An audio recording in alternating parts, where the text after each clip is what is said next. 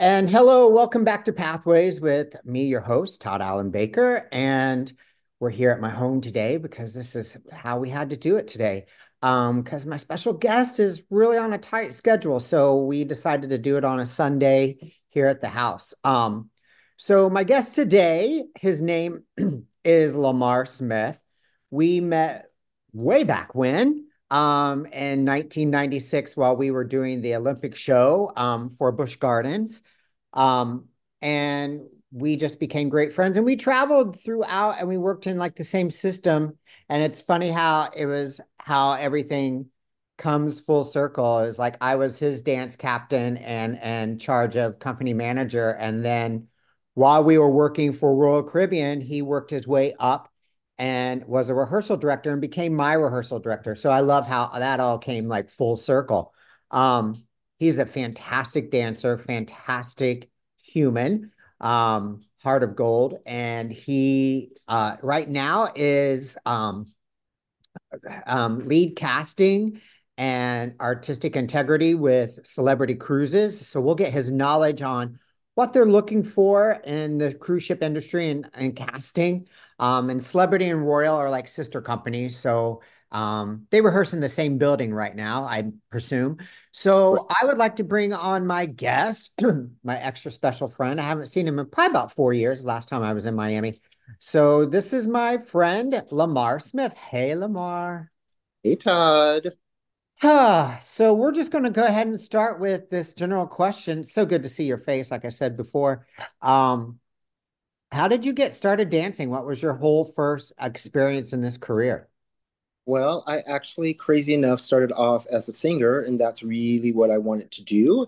And I. Oh, really? I never knew that yeah, so. I, I started off as a singer, and that was really my focus. 30 years later, I'm just finding this out. Okay, Oh, right? Little right? nugget. That's all right. Okay. So then, when I was a uh, sophomore in high school, um, I auditioned for Guys and Dolls, and my um, director at the time was like, "Do you, you know, you have to dance?" And I'm like, "I, I don't really dance. I'm like, I've never taken a dance class. I don't know anything about it." He says, "Well, the role that you're auditioning for, they're going to want you to dance." So I was like, "Okay, great."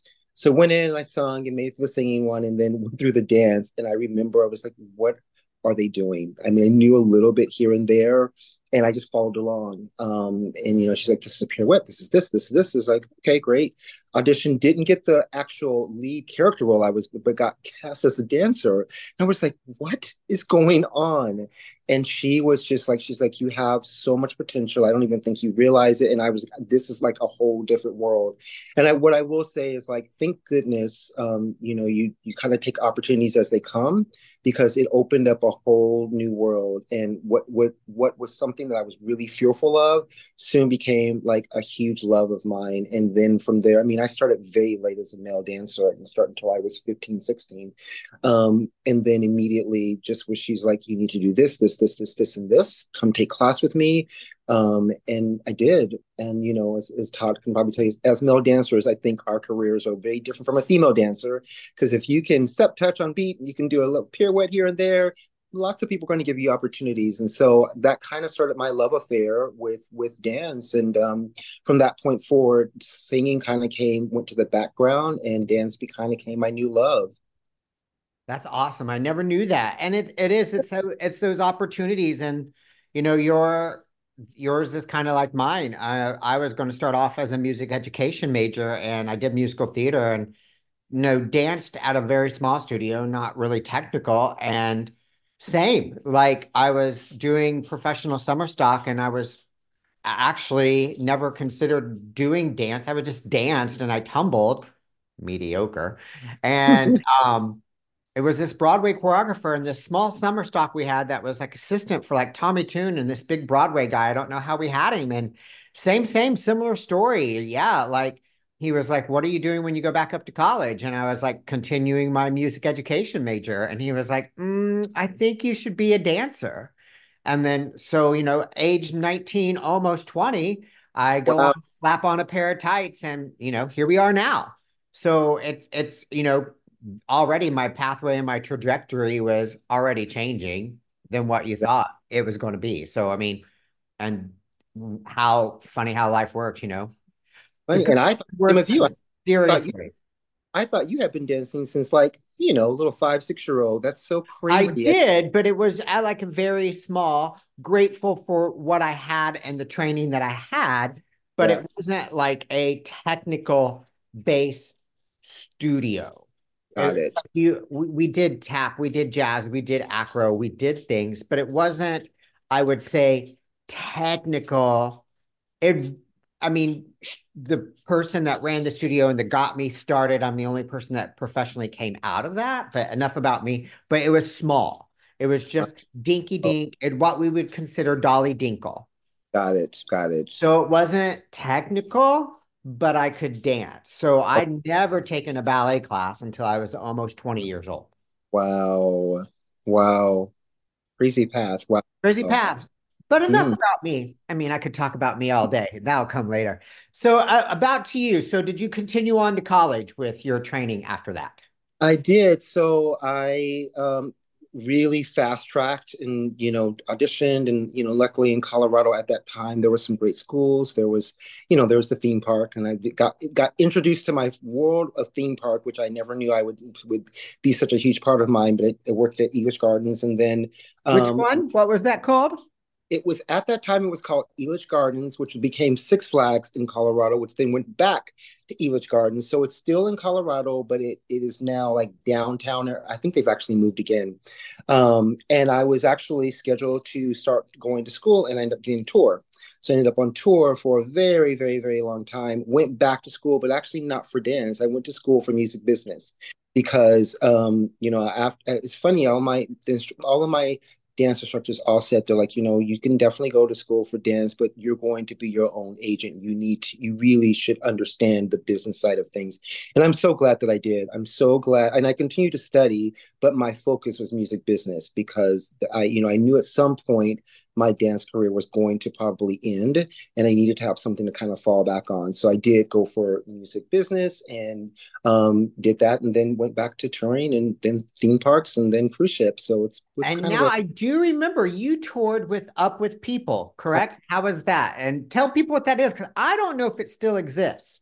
Yeah. So it was a big know, thing back in the day was it was so huge and, and back in the day i didn't know um i knew nothing about it. I all i knew was this what i thought was this religious cult. So that's all i heard. It was about these happy people like all these people they're just happy and you know everything is good and lovely. And i went to see a show a friend of mine invited to see a show a two hour um stage show and i was actually blown away. I was like this is not at all what i was expecting it to be. The, so what they do is the show they traveled around at that time um, around the world um, students between the ages of 16 to 25 and basically the show was was about um, making a change and being a change and you go into communities you stayed with host families you stayed and you did community service and then you did this made you did this huge show every place that you went to so it was a I, huge cast if i'm correct yeah, yeah it was about 200 people. And so at the end of the show, you have to interview. Everyone has to interview. And um, I went through the interview process. And the funny thing was, I was actually getting ready. I had just been accepted to college in Colorado. and so I interviewed thinking like, oh, I'll do this, you know, after college because it was at that time about twelve thousand dollars to do it because you, you know, you it paid for your tuition and it paid for flights and all that. And so I um, interviewed, and they said we actually have a scholarship that we give out to, um, you know, one to two students, you know, a year. Would you like to apply for it? I said sure, um, and I got lucky and I got a full scholarship, which shocked me. Uh, and they were like, but the tour starts. So this was in March, and this was a tour that was no, this was in Mm, yeah, around March, and the tour started in June. And they're like, so you would have to go in June. Although I'm like, well, I'm in school. I'm about to go to school. And like, well, you can hold up. I mean, the, the scholarship is only good for that year. So I took a year off. Well, I thought was going to be a year off. I took a year off and I toured with Up with People. I did that as a student um, and fell in love with it and did it for four more years as a. You, that was my first stint as a dance captain. Um, and then I came back and was a show manager for them and was just about to move up to like production manager. And I um, decided I wanted to try something different. I was like, okay, I've done this. And uh, by that time, I was thinking I wanted to move to New York. It's like, okay, I think I want to make that move. Um, but yeah, so Up with People, sorry, you asked me about that. Up with People was at that time was a nonprofit organization that traveled around the world basically spreading good. In the in this two hour show it was it touched on everything from refugees to aids to homelessness to um, just how can we make a change? How can we be a difference make a difference in the world? And then we would do um, community service in every hometown every place we went. We stayed with host families. So their families in every community would host you know one to four students um, and it was quite an experience. I learned a lot about myself um, during that time. And Up with People is still around today. However, it's very, it's the principle is still there, but it's a much smaller company um, than it was back then. They went bankrupt in 1995, I think, or six or somewhere. No, 97 close to that. Um, and then they came back. They, they came back a couple of times, but never got the they never got their their their runway that their feet back on like they did before. So now it's more like a semester at sea kind of type of thing. Mm-hmm. Um, but the principle is still there. So yeah, I loved it, loved it, loved it. Great. Uh, then from there, where did you progress on from there? Is that when you came to Busch? So from there, I left. No, from there, that's where Royal Caribbean came into the into the. So toward the end of Up with People, which which I soon discovered was going to be my trajectory path. Like whenever time when it was time for a door to close, I just would say like I I'm ready for something different. I'm not sure what I want to do, but I'm ready for something different. And I remember getting on the tour bus. We were going to Canada. Oh no, sorry, I got on a plane to fly over to Canada, and I um, take the, I open up the magazine on the plane, and the thing I flip open to is this huge cruise ship. And I was like, huh, that's interesting. I, you know, I've never done that. I wonder what that's all about. Didn't think anything of it. Of like, oh, that's really cool. Didn't even really know what ship it was. I just like, oh, I've heard of people doing these cruise ship thing. Closed it up. Get to my host family that night, and we're sitting on their patio. Um, we just had dinner, and all of a sudden, there's this ship that goes by. And I, they was like, oh, what's that? And they're like, oh, that's Royal Caribbean. They're, you know, they port here. And I was like, oh, that's funny. That's very interesting. A cruise ship, second time. Um, go in the next day to get ready for a show. And my, a really good friend of mine that lives in Canada messages me, calls me up and says, hey, Lamar, um, Royal Caribbean is holding auditions. Do you think you can get out of rehearsals tomorrow to come? I will pick you up. I will take you. I'm like, what? Like, what are you talking about? So I was like, talked to my production manager and she said, absolutely go. Went Tod, never with no expectation. Sorry, we're going to have to interrupt people. We have um, dogs that need to go out. So I'm just going to carry Lamar with me. And that's I just that they've done really well with other three stuff. But today uh, we've decided that we are going to go outside. So I love it. On a cold I- negative 20 day. Oh my, oh my God. Continue, please. so, um, so yeah, it was the longest audition of my life, but it was one of the best processes ever. There were about 500 people there. Um, Laura Dunlop, who Tod knows very, very well, was the choreographer at that time. I had no idea who this woman was. She's just crazy. She's and, uh, amazing. She's crazy, but she's amazing. Amazing. And it was the longest love audition. Her. We just love her. But just and I thought to myself, there's no way that I I'm going to get this gig. Like, there's no way. So I got cut. I mean, I got cut. I got all the way to the end, got filmed, but again, not thinking anything of. I just knew I wanted something different. Um, got did the show that night, and three days later, I get a, a call from Marianne Delaney saying, "Lamar Smith, can you please give me a call? I'm from Royal Caribbean." I'm like, "What?" To give her a call and she's like we have you know an opportunity for you and um, she offered my first ship and three months later, I finished my tour with Out with People. And a month or two later, I was in rehearsals during my very first cruise line. And from that point forward, a whole new path opened up. And then I, yeah, so then anyway, I did Royal Caribbean for like a couple of years, um, ended up moving to Chicago. And when I moved to Chicago is where Busch Gardens came into the, the fold. Is I, I had no I idea that you did ships beforehand. Yes, I did. I did ships beforehand. Before. Oh my god, um, we hung out all the time, Lamar, and I did not know this whole story. Like we I, were inseparable, and how I not know this story? Yeah, so so yeah, so I did cruise ships for like a couple of years, and then um, met a partner of mine. We moved to Florida, and um, no, sorry, we moved to Chicago. I taught for a while, and it's kind of the same thing. I was like, I'm ready for something different. I, I really want to do something different. Um, and we heard about this audition happening in Chicago, so I drove up to Chicago, and auditioned with Nancy Hudson, was the choreographer at the time, and Donna B in this small ballroom. Um, and I actually, it's a funny thing, Tod, is I went to sing because that's really what I wanted to do. I was like, I think I actually want to sing. So I went in and I I sung, and then Nancy said, Well, do you dance as well? And I said, Yeah, I do actually. So she auditioned me. And that's when she said, Well, we're doing this new show. Um, it's, it's, it's like Olympic themed, and we're looking. I don't know why it never went to Broadway. I mean, what are you talking about? It's Olympic I, I, mean, it was Broadway quality. Well, I think the cast was Broadway quality. That's what I. but, I mean, um, our fake microphones that were wire hangers. I mean, why wouldn't we have went? I literally just watched that. I pulled, I was going through old videos, like, what's this? What's this? And I went, oh, and it was the one where Casey and um, um, um, oh my God, what is her name? Shelly were rapping in the opener where they shouldn't have been. And I was like, oh my God, this is so funny. You have a copy? Do you know what, Tod? I only have that one section, but I'll totally send it to you. It is the funniest thing with our wire hangers and these horrible blue shorts and horrible white shirt. Oh my God. It, I I will take anything. I, I, I you can digitally get that. I'm down. That will be nostalgic.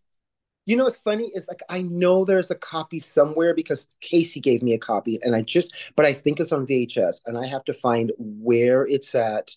Um, but yeah, that that's and I remember being in that audition and Nancy was everything. She's like, Do this, do you do this? And I'm like, Yes, yes, yes. And then she says, Do you tumble?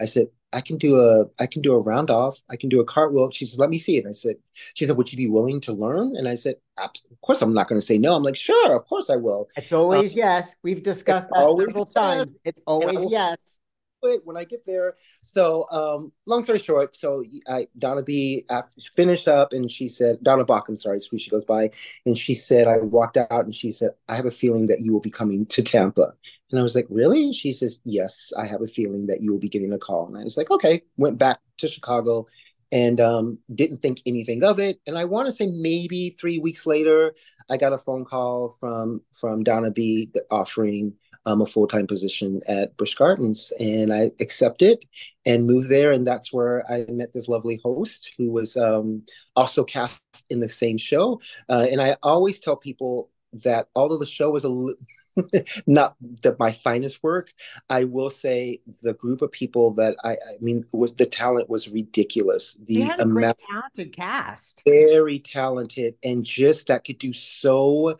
much. And for me, it was very humbling because you know when you're kind of the best of where you're at you need to be surrounded by people that are better and that cast I mean, we had neil i mean how are we ever going to compare to neil bartlett i mean you, but you have, so you have, so I walk into this cast. Let me just, for so everyone knows, I walk into this cast, and pretty much most of the guys tumble except for me.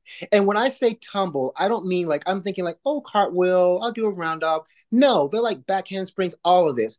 Tod and Peter the singer, David. The, I'm like, what did I just step into?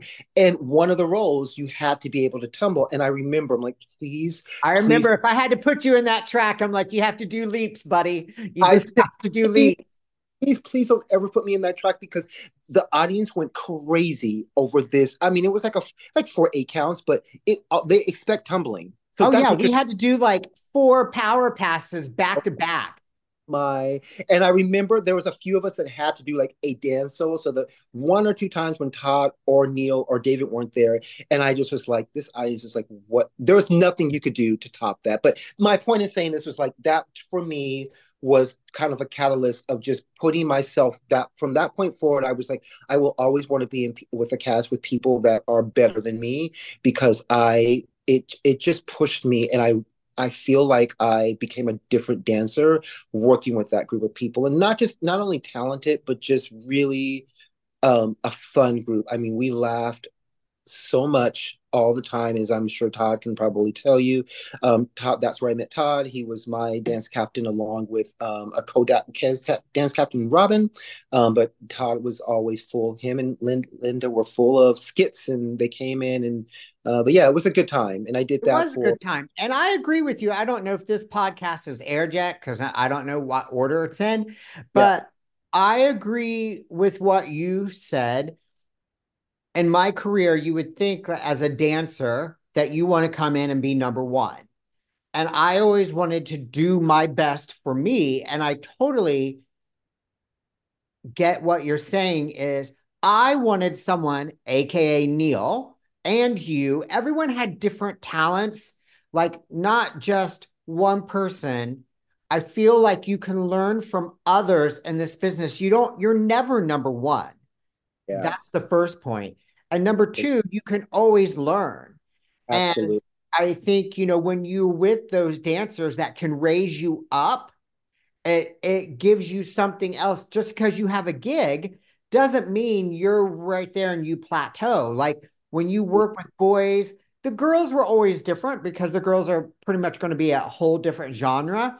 But yeah. you work with boys that give you that challenge and have something different that they can offer, take that skill and learn it and grow from that. And that's what I always wanted. I didn't want to be number one, I can do the most pirouettes or I can do the most backflips. I wanted something else to challenge me. Absolutely. Absolutely. And that cast, both male and female singers and dancers, I felt did that. Mm-hmm. Um, funny even watching the video of Spirit Within, I thought I don't know if there had been another cast that could have pulled that could make it look like that. I mean, it it, it, it was it True. was um, I will say there was a lot of dancing in it. Doesn't necessarily mean it was the greatest dancing, but there was a lot of dancing in it, and that that group of individuals just made it look like it was the hardest thing ever. And I and think it was outside, and it was, was under a tent, and it was oh 110 degrees in the Tampa heat. And you did five shows. Oh yeah, five. It wasn't three. Five. did five shows of a 30 minute show that was not when I tell you nonstop, it was probably almost 40 minutes. I, I, it was it was a long show, um, but I will say it.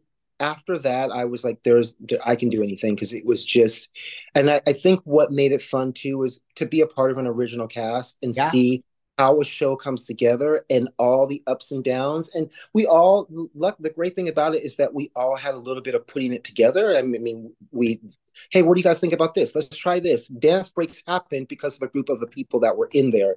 Right. Um, so for me, I think that was also the first time I'd ever been a part of an original anything. So that's true I for me as well. I think yeah. that's true as I never thought of it that way till yeah. now, Lamar. That we were like the opening cast and opened up a new show like that. So yeah, yeah I've never thought of it that way. And it's very and from that point I I did several other ones like that, but I realized it was like God, this is such uh, an experience that you will no one else will ever have because they will come into an existing show um, and we'll learn it from a dance captain from our artist from someone else though it's going to get handed down but yeah i mean that that started my my time with busch gardens and again in a way i never expected to stay as long as i did and i never expected my career to go the direction that it did i thought i'm going to do spirit within and then I don't know what's going to be next. And lo and behold, it opened up a whole new world. So, yeah. And I'm going to segue because of kind of what we're on here today to give us a new um, perspective and what your view is, because now you've worked in both industries. So I know your career then went from that back to Royal, because you and I would meet up on Royal on ships, like when I was with Michael and Brandon, and we would see each other on the Grandeur and came and cruised with you guys at one time. That was fun. Um, your paths have always met. But on both levels, and now you're on with a new line.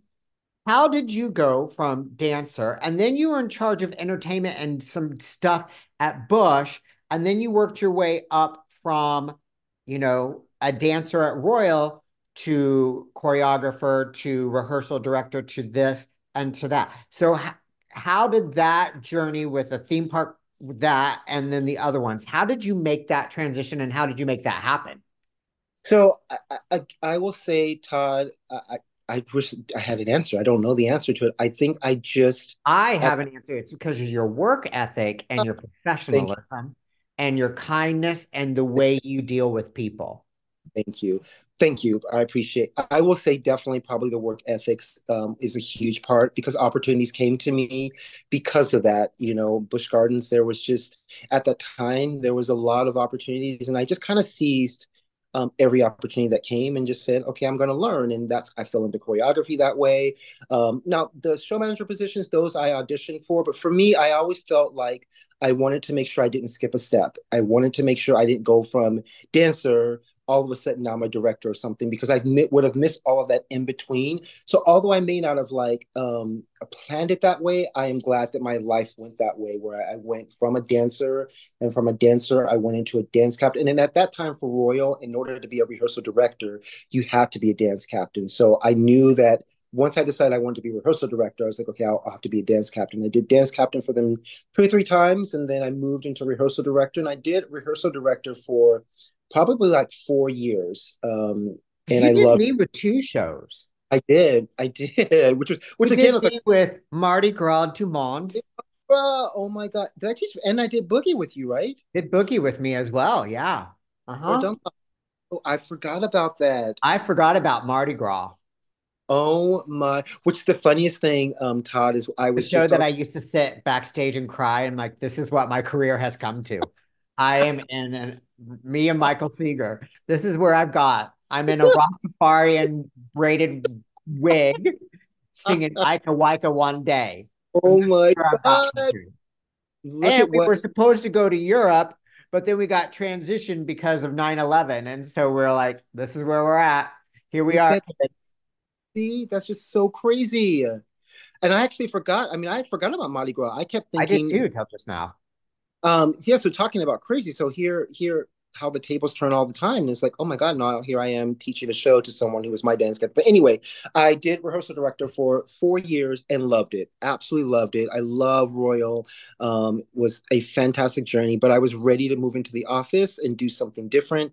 Mm-hmm. And uh, so they kind of created a position that they morphed into pulling from different departments. And I was a rehearsal admin, which basically kind of was like a studio. I oversaw the studio for about 10 years at Royal Caribbean, which is crazy to think about that. Wow. Uh, I left. Royal now, what Caribbean. did that entail? Overseeing? So, that's a big. Once we started growing as Royal and the ships got bigger and the rehearsal halls got bigger because we moved locations several times from Miami to Hollywood, Florida and so to manage all that, that's a lot. That's a uh-huh. lot of responsibility. Absolutely. And it didn't start off that way. I started off literally helping um, Craig out in the shoe department. Hey, can you come and do fittings? Um, but I was working a lot with the rehearsal directors to make sure that all the material, when they came in, they had it, that they had a studio allocated to them, make the sure the studio was cleaned. And I loved it. I actually loved that part because I loved, I knew what a rehearsal, I knew as a rehearsal director, I knew what I wanted to have when I walked into the building. So I really worked hard to make sure that on their entire journey was um, was really taken care of that all the information they needed. And I did that. I started there in the Hollywood studios, and then slowly things got added. So then I started booking flights for the cast, and then I started doing roommate list, and then I started doing um, the studio allocation. Um, and then, I mean, that was fantastic. And then we moved over, over to our new building, um, which is the the 135,000 square foot one that Celebrity and Royal share, and really kind of took over managing of the studio space at that time, which was crazy because we went from four studios to and a couple of vocal rooms, all one level in the same building, to now this three story building with this massive theater plus 10 studios plus and flying rigs, right? And flying rigs overseeing that and I was like, what just happened? And at that time I was really starting to burn out and I wanted something different. And I decided to take a change. I decided I woke up one morning. I remember talking to Tod and I, was like, I think I'm gonna, I think I'm gonna leave. I've been with Royal by that time at 20 years and I really wanted to do casting. I was ready to like make that shift, but there was nothing opening up at that time. So I decided to make a change. And I left, moved to Texas with my sister, and vegged out for a year, tried to figure out what I was going to do.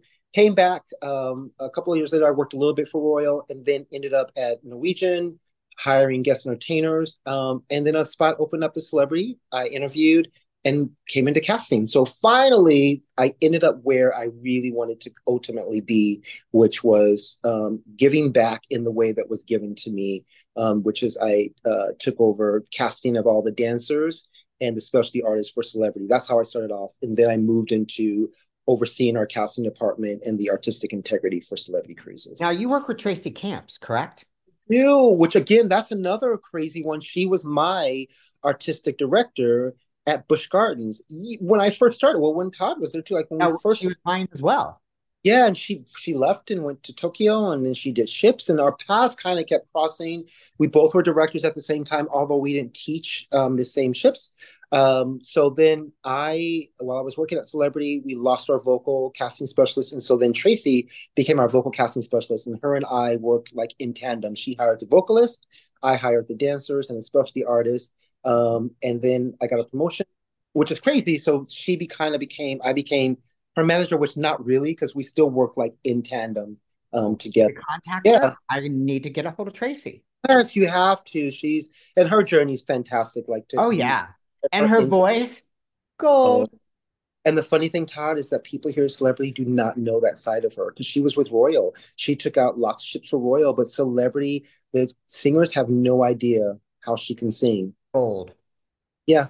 Even the other day, talking Person. about and she started to sing and she's like i can't sing anymore and she says you know when they do this and she started singing and i just looked at her and i went why are you not she said no no no no i can't sing anymore i'm like tracy that voice i don't even it's phenomenal. One of one of my favorite voices of all times.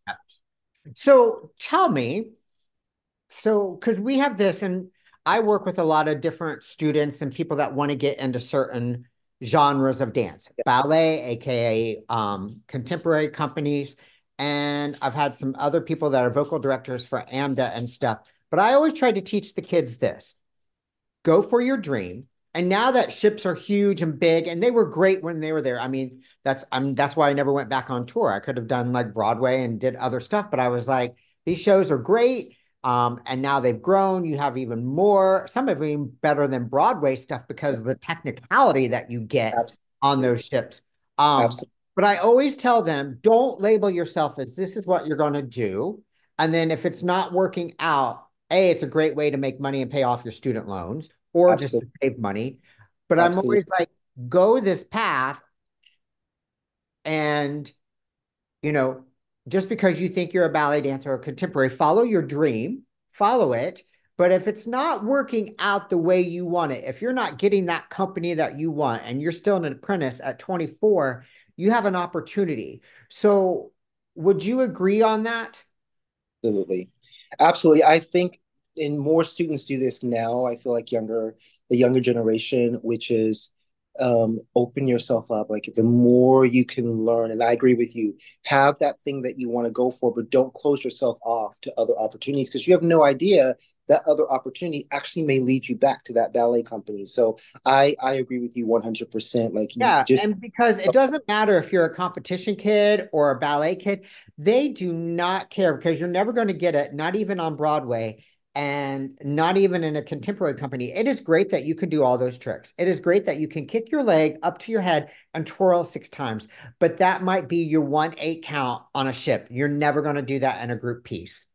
Absolutely. Absolutely. And so work for other things like the singing and the vocals Absolutely. Even when you get into a contemporary company, it doesn't matter how many overall trophies you've won or how many titles you won. There's not going to be six other girls in that contemporary company that's going to kick their leg, hold it, and do a side aerial. It's just not going to happen. Absolutely. Absolutely. And so yeah. there's avenues that you can do. Yep, I agree. Absolutely. Yeah, I would say the same thing. We I do a lot of outreach too, and that's usually the one thing that I say to all upcoming dancers that are pigeonholing pigeonholing themselves in one genre. It doesn't have to be ballet; it could be hip hop. It could be, you know, mm-hmm. speak to a lot of dancers that or tap or anything. Or whatever, and they're like, you know, I can't like no, get into a ballet class, it will help you. Get into a tap class, make all of these things, because exactly like you said, more and more um, companies, that's what they're looking for. They're looking for those diverse dancers that can do a little bit of everything and have something that they specialize in. But I, I agree with you 100% there. So tell us during your casting process and what you're doing, what is it that you look for when a dancer, male or female, come into the room? What do you want? What do you want from headshot, resume to the whole audition process. Can you lead me through that? Absolutely. So the first thing I will say, even more as important as the talent, is how you treat others when you walk in that room. I have done both sides. I have been the person, the monitor at the front desk, and I have watched dancers come in and are rude and um, just and then go into the room and when the choreographer says hey let's switch line so for, for especially for celebrity we are looking at that as much as we're looking for talent. So we really want people that are company company members that are team players. So we're looking at that. We are looking for individuals that yes are triple threats that can do a little bit of everything that have strong or technique. quad threat. We always got to throw tumbling in there. That's a quad Absolutely, Quad. You're right.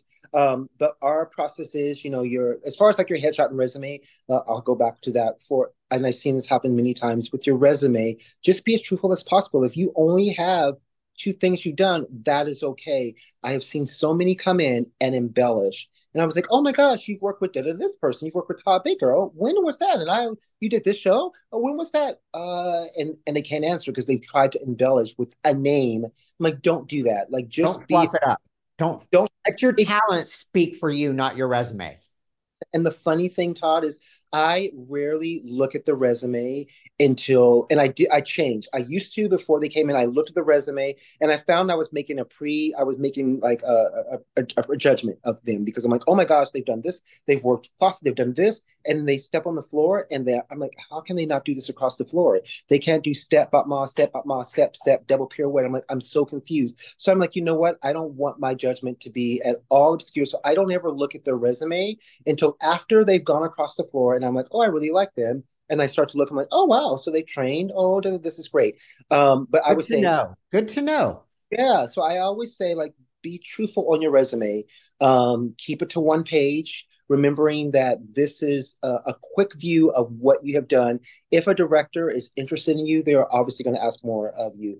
Headshots. Oh my gosh, I cannot tell you how many times a person walks in with a Polaroid of themselves, and I, it just shows that you've not taken a moment to make sure that you remind people all the time, like you are your own business and this is a business. So if you walk in and the first and maybe the only time I'm going to see is you hand me a resume that you've written out with a Polaroid that you're like, oh, I just took this downstairs.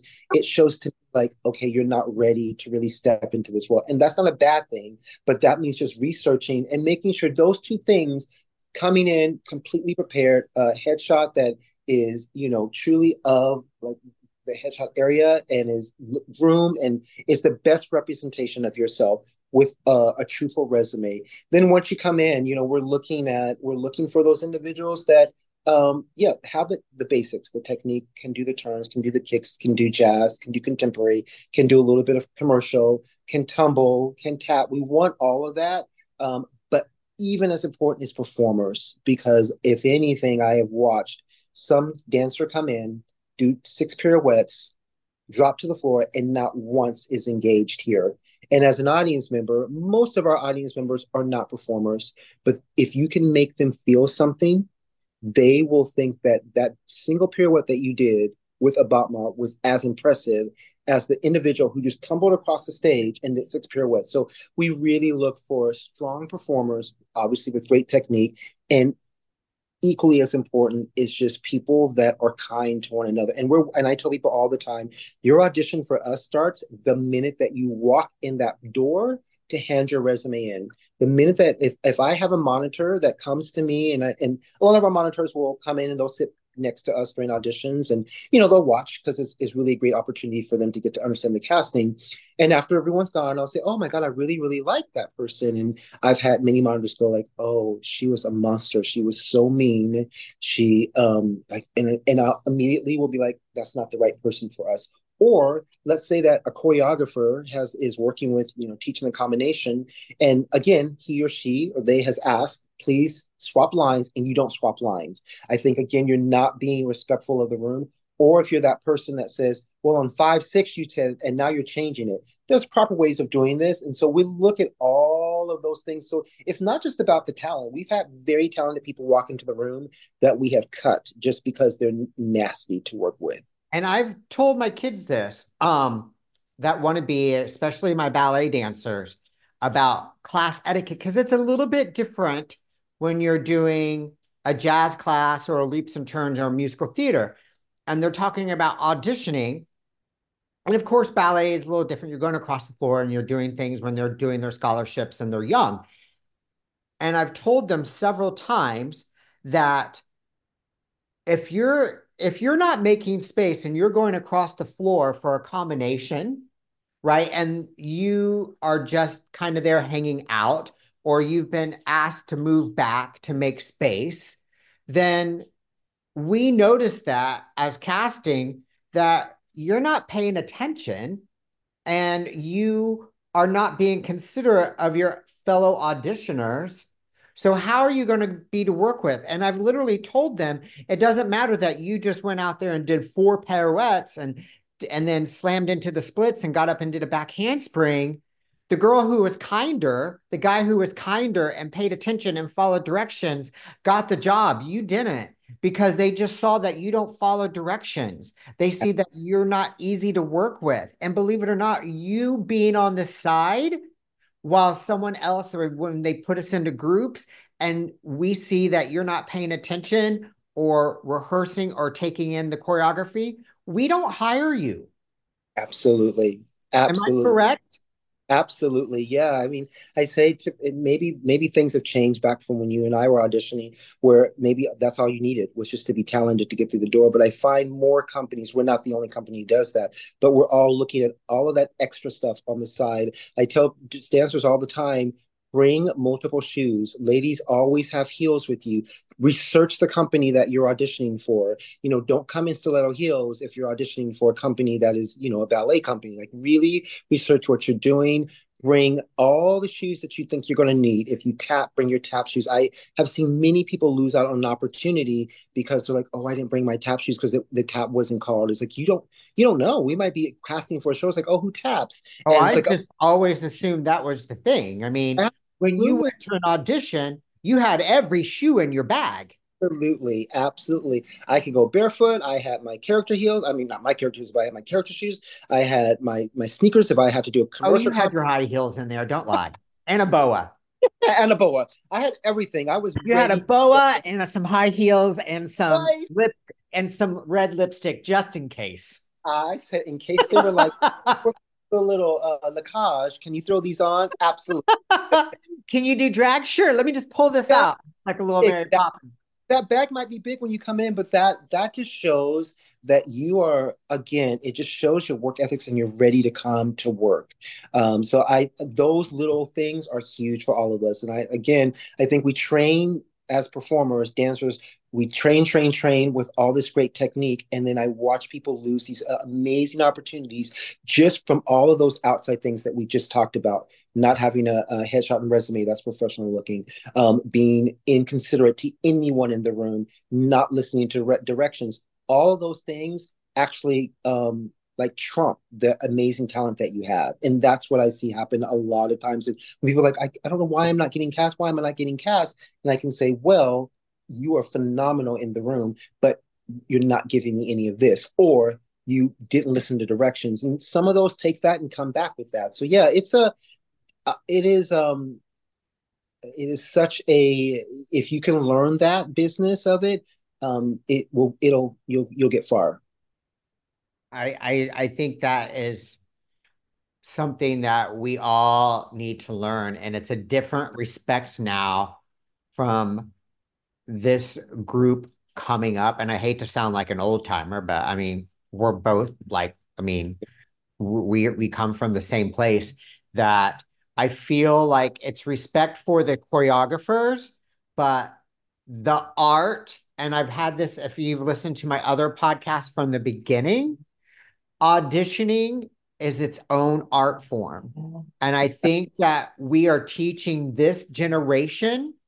because they go to conventions and not that conventions are wrong. We love conventions. I go to conventions, but it, it's a little bit different. You're not getting a job. You're like, here's your scholarship for next year's convention. And that's great. Um, but you've already sunk the money into the competition and it's great that you got that, but it's not a true audition process. Correct. Correct. And I think it's like you're over at the side of the room and you're in a big ballroom and there's 300 kids. And I mean, they're just going to look at you and you're like, okay, I mean, because it is a little bit of a, you know, you've already put in, it's not a true audition. They've Yeah. looked at you throughout the week and saw that, and you get your scholarships. But I don't feel like we are actually teaching this generation what I think you learn it in college, how to Yeah. really audition.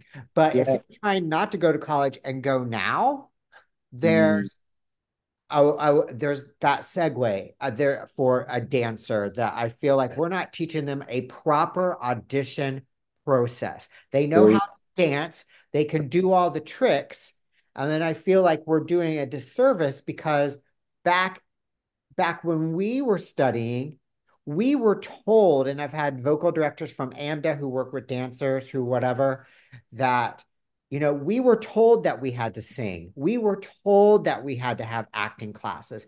It wasn't that we pigeonholed ourselves as dancers. We were told and taught you need all of this. Yeah, absolutely. And somewhere, somehow, uh, down the line, it's got lost yeah, on these group of dancers that you Yes. need to take vocalization. You need to have an acting class. You need to have this because the days of just being a dancer are gone unless you're into that video industry and that's not very common anymore that every show unless you're going into like a contemporary or ballet company you have to sing and it's Yeah. done with the days that you're a dancer who can't sing and they're just going to mute your mic. Like Correct. they, you, you need to do it. Is, am I right? And that's what you're looking for as a task? Because now you have sh- book shows and stuff on your ships that you do have to sing as a dancer. Absolutely. And Royal, that's really Royal's focus right now is that, I mean, they have their book shows plus their production shows, and that's what they're looking for. For celebrity side, we um, tend to stray away from the book shows because we let our sister brand handle that. But we're still looking for that triple threat. We're still looking for that individual that can kind of check off all those boxes. And for our shows, especially for celebrity, um, we do so many different genres in the three production shows that they do. They may do a pop show or commercial show, one of their shows. The next one may be a strict musical theater slash jazz, and the third one may be a commercial slash lyrical. So trying to find dancers that kind of tick all of those boxes is, is tricky in an industry that just came back from a pandemic that all shut down. And when they reemerged, everybody was like, Virgin between Virgin Voyages, Celebrity, Carnival, Royal, NCL, they raised their game, which is fantastic. But what that did is like now all all of us want the cream of the crop. We all want those individuals that can tick off all of those boxes, which is actually really exciting because there's a lot of work for individuals. I think before the pandemic, I will say that it was a little hard to break into the cruise industry because we tended to stay with individuals that we knew and felt comfortable. We Yeah, know because I mean, until you wanted to retire and you did a good job, because as we said, reputation matters. That absolutely you just you waited around for your next contract, and you know, like you stayed. I mean, I stayed for seven years. Yeah, absolutely. And I feel like now it's a very different time because everyone has raised their game. I think when I back in the time when you and I were around, like the top the top companies wise to work was Royal Caribbean. Yeah. Royal Caribbean followed by um, you know, Norwegian, followed by um Princess, Princess. followed by Carnival. Do you know what I mean? And now they have all when you said it earlier, the the shows that are on board these ships right now, and I'm not just speaking for celebrity, I'm talking across the fleets between Royal and Virgin, like they have all they've all partnered with these Broadway producers, these Las Vegas producers, and they are creating shows that rival and in some instances are even better than what is on land and is asking of you more than you. I have a performer that has done Broadway and then came to us and they said, This is harder. And they're like, I was a principal in a show, Broadway show, and this is harder than that Broadway show was because they're like, What you're asking me to do, no one is. And so I think that's what's super exciting is that there is opportunities now for you to like grow so much as a performer so that when you go to New York, when you go to Vegas, when you go to LA, you're gonna like just slot in so easily because you can do so much in Mhm. that. And a lot of people transition and out. They'll go back on tour, then they'll go back on a ship. They'll be from West End. They'll go back on a ship, especially your UK people. like you know because you only have a certain amount of and you're australians you only have a certain amount of theater it's not the theater yep. opportunities in australia are not as predominant as and you have a lot of talent but the you know even like when i moved there i knew i couldn't work in the australian industry and get a visa to work i had to like get something else because they were going to cast from their own they weren't going to hire an outside American when they have dancers there. So yeah. providing those opportunities, and I think it's a different, it's a different competition too, because when you're auditioning, you know, for Broadway or things here or a Broadway tour, you're basically, yes, there's a lot of people, right? And that you're against. But literally to get hired on a ship, sometimes I think is a different, harder process because you are auditioning, and I never thought of it until just now, how much harder it was because you are international. You're not just located in the States or here, you're up against everyone that you went on an international tour to find. Absolutely. Absolutely. Yeah, I think I agree with you. Ship the cruise ship industry has what I do feel it has definitely gained a, a much more reputable reputation. I definitely think once cruise ships started doing Broadway book we show, have to go again. They've not been out on a walk. It's been rainy and cold and negative here, and they are just crazy today. They, we're just going to go with it because we're like no raw here today. I love it. Um, so yeah, I think the industry now has definitely created shows that are on a whole different caliber and a whole different level, which is very, very, very exciting um, to see that. To see that, you know, we're we're now doing these shows that. Uh, uh sorry, my whole point was like bringing back booking shows. The great thing about that is I felt like it made the cruise ship more reputable, especially to your Broadway um, teams that thought that cruise ships were like, oh, you don't do that. That's like a, a, step below. But now we, I mean, we've had when I was over at Royal when Cats first came, we had the original, you know, original directors. Oh, yeah, I've seen it because that was my last cruise, and it's yeah. And the and what was happening was they were then hiring people that were doing the cruise ship version of Cats for the Broadway. So I tell people, and I think that changed people's thinking about cruise ships is like, you know what? You actually can get your foot in the door when you're coming and you're working with the Chicago folks. You're working with the uh, the Mamma Mia team that cast for you know the Broadway or the tour, and we saw that happen many times where people went from Cats ship to Cats tour, um, Chicago ship to Chicago tour, Mamma Mia ship to Mamma Mia tour. Sit down, uh, rest in uh, Broadway. So it I think it definitely closed the gap, and I feel more people are interested in doing cruise ships now than probably back in the day when you are when they're like, oh, it's just and there's more show opportunities too. Like with Royal, I mean, I always thought I had to be like number one and like do 14 pirouettes and tumble and fly and do anything. And now when I go on and I see these fabulous aqua shows, and then there's the Centrum shows, and you get a dance in the center and the parade on these huge ships. Like I was like, I'll do an aqua show that I get right? a dive in some water and like right. work with divers and like go underwater and fly up in the air. I mean, you can't do 1400 pirouettes because of your shoes and the surface, but what an amazing opportunity that you didn't think that you could have as a dancer to be flying over water in an aqua show. Absolutely, absolutely. Yeah, I, I agree. The opportunities out there now are are just incredible. Absolutely and I incredible. think that's where, as a dancer, you have to put aside your ego, right, and say, okay, this is a gig. I'm going to get paid a lot because I'm dancing underwater, and there's like some hazard pay there, and I get to like dance with these Olympic divers and these people and do a show that everyone it just eats up those aqua shows and I think you have to put aside your ego that you're not kicking your face and doing 14 pirouettes and, you know, then doing something like that. You're in this amazing high tech Vegas show that's floating on water. And you've actually gained a new skill set.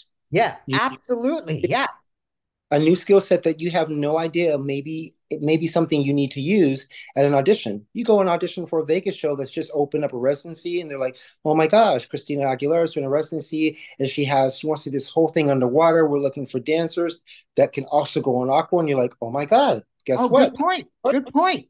So I tell people all the time, like, don't don't poo poo on these like experiences that are like, well, I'm not dancing. It's like, yeah, but guess what? You're picking up a new skill set that I guarantee you there's a reason why that's happening. And I, without a doubt, I have so many dancers come back and singers, you know, singers that learn aerial that were like, I'm not really an aerialist. And now they're, they're having to, on some of these, you know, um, stage shows go up in the air. So I, it's such a great thing if you can just kind of keep yourself open to the opportunities. And it takes me all the way back to what I said at the very, very beginning when I started my career. Had I kept it with my own insecurities of like I am not a dancer, I think my my journey would have been a very very different journey. And I think if you can just if an opportunity opens up to you, and even though you're scared, just go with it because at the end of the day, especially if it's only one one show, it'll be over. You don't ever have to do it again. Or you can be like, you know, it might you might discover a new passion. And I'm gonna kind of like I, I, had like you kind of covered the genre, and I, I feel like by going through these, I've always had a list of questions, and you know, you you had your time, and I like, did you ever want to give up? And you didn't give up. You just took a year off and decided what you wanted to do. So I mean, that was kind of your time, and you know, I feel like everything kind of now with the flow of me doing these, the questions kind of answer themselves now that I used to have for like the whole format. And I'm finding when you go off the cuff here and you just talk that yeah. all those questions are kind of naturally answered by oh, them. Great.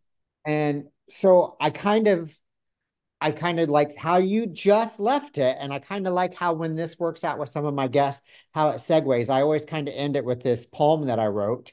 Um, and the way you just ended it is like perfect segue.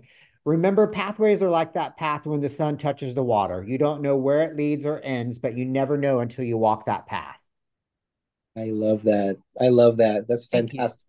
And I think that just goes exactly what you said. If you were fearful and you didn't try and you know just say yes to the opportunity and jump off then you wouldn't have got that skill set to go you know here the ship gave you this and now you're doing a residency in vegas. I don't think you know you would have that that set to do that. And i think that's the pathway that you do. And i think you know we we all discover ourselves and find that now. I mean i'm finding one of those things adventures now. I'm going down a whole new thing that I didn't think I would do. So shifts are natural. Absolutely. And that's the great thing about a path is like if you were to go out into the forest, there's many different paths. There are many different ones, and you just decide which one at that time feels right. You follow your intuition, it's like this one feels right. And it may come to a dead end, but guess what? At that dead end, you can go either back down that path or you can venture off to another path that may be on an unbeaten one, but will bring you to something else. And I, I think I've always just tried to live my life by like, even when I run into dead ends, like it's not truly a dead end because if it was a true dead end, you couldn't turn around and go back. You'd just be stuck there. Some people don't turn around and go back, or they don't look to the left or right and see, like, oh, actually, if I just walk down this little bit, there's a little creek. Oh my God, that's going to put me right back on the path we just see and that's when you stay tunnel vision in life you end up at the dead end and think that that's all there is. And if you just stop for a moment and look to the left or to the right or back you'll see like oh actually the path never stopped. I just i hit the dead end but if i go around down down the the, the, the slope here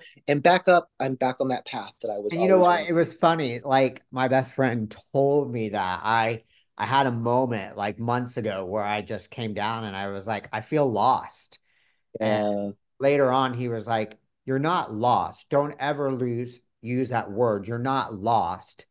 When you are stuck and exactly kind of what you just said, stuck in a forest, like you might not know where to go, but you're not you're not lost. You're just you're just disoriented for a, a moment. Correct. Eventually find that path out of the woods. We do. And I think it happens. I think everyone will go through that. We're going through that every single day. Um, and I love that you said you need sometimes to say that. You need to be able to stop and say, I am lost. But the great thing is when you have friends to say, actually, you're not lost. Just look down, look down to the left. And you're like, okay and just keep following me and then you get back on that path and you're like oh my gosh. But when you get on that new path it's almost like a whole brand new path because you're like i didn't i never even thought of venturing down that way.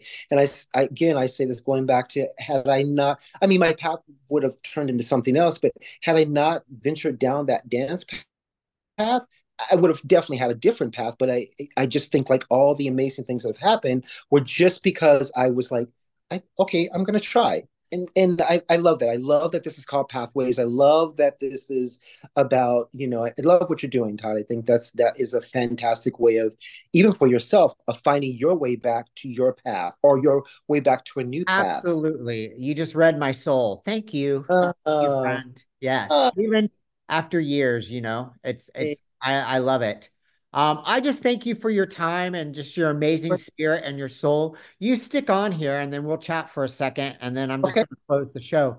But Sounds yeah, good. what a joy. And thank you for all thank your you. information and your kindness. And I think you gave some great insight of what people need to know about getting into this business in a different cat casting. And so we've had talent agents, but we've not had someone that actually just puts you on this and a different performing side. So it's just been a joy to have you on. And thank you so much. And um, stay tuned next week for Pathways, and we'll come back with a whole new edition. Thank you for joining us. Thanks, Tod. Thanks, everyone.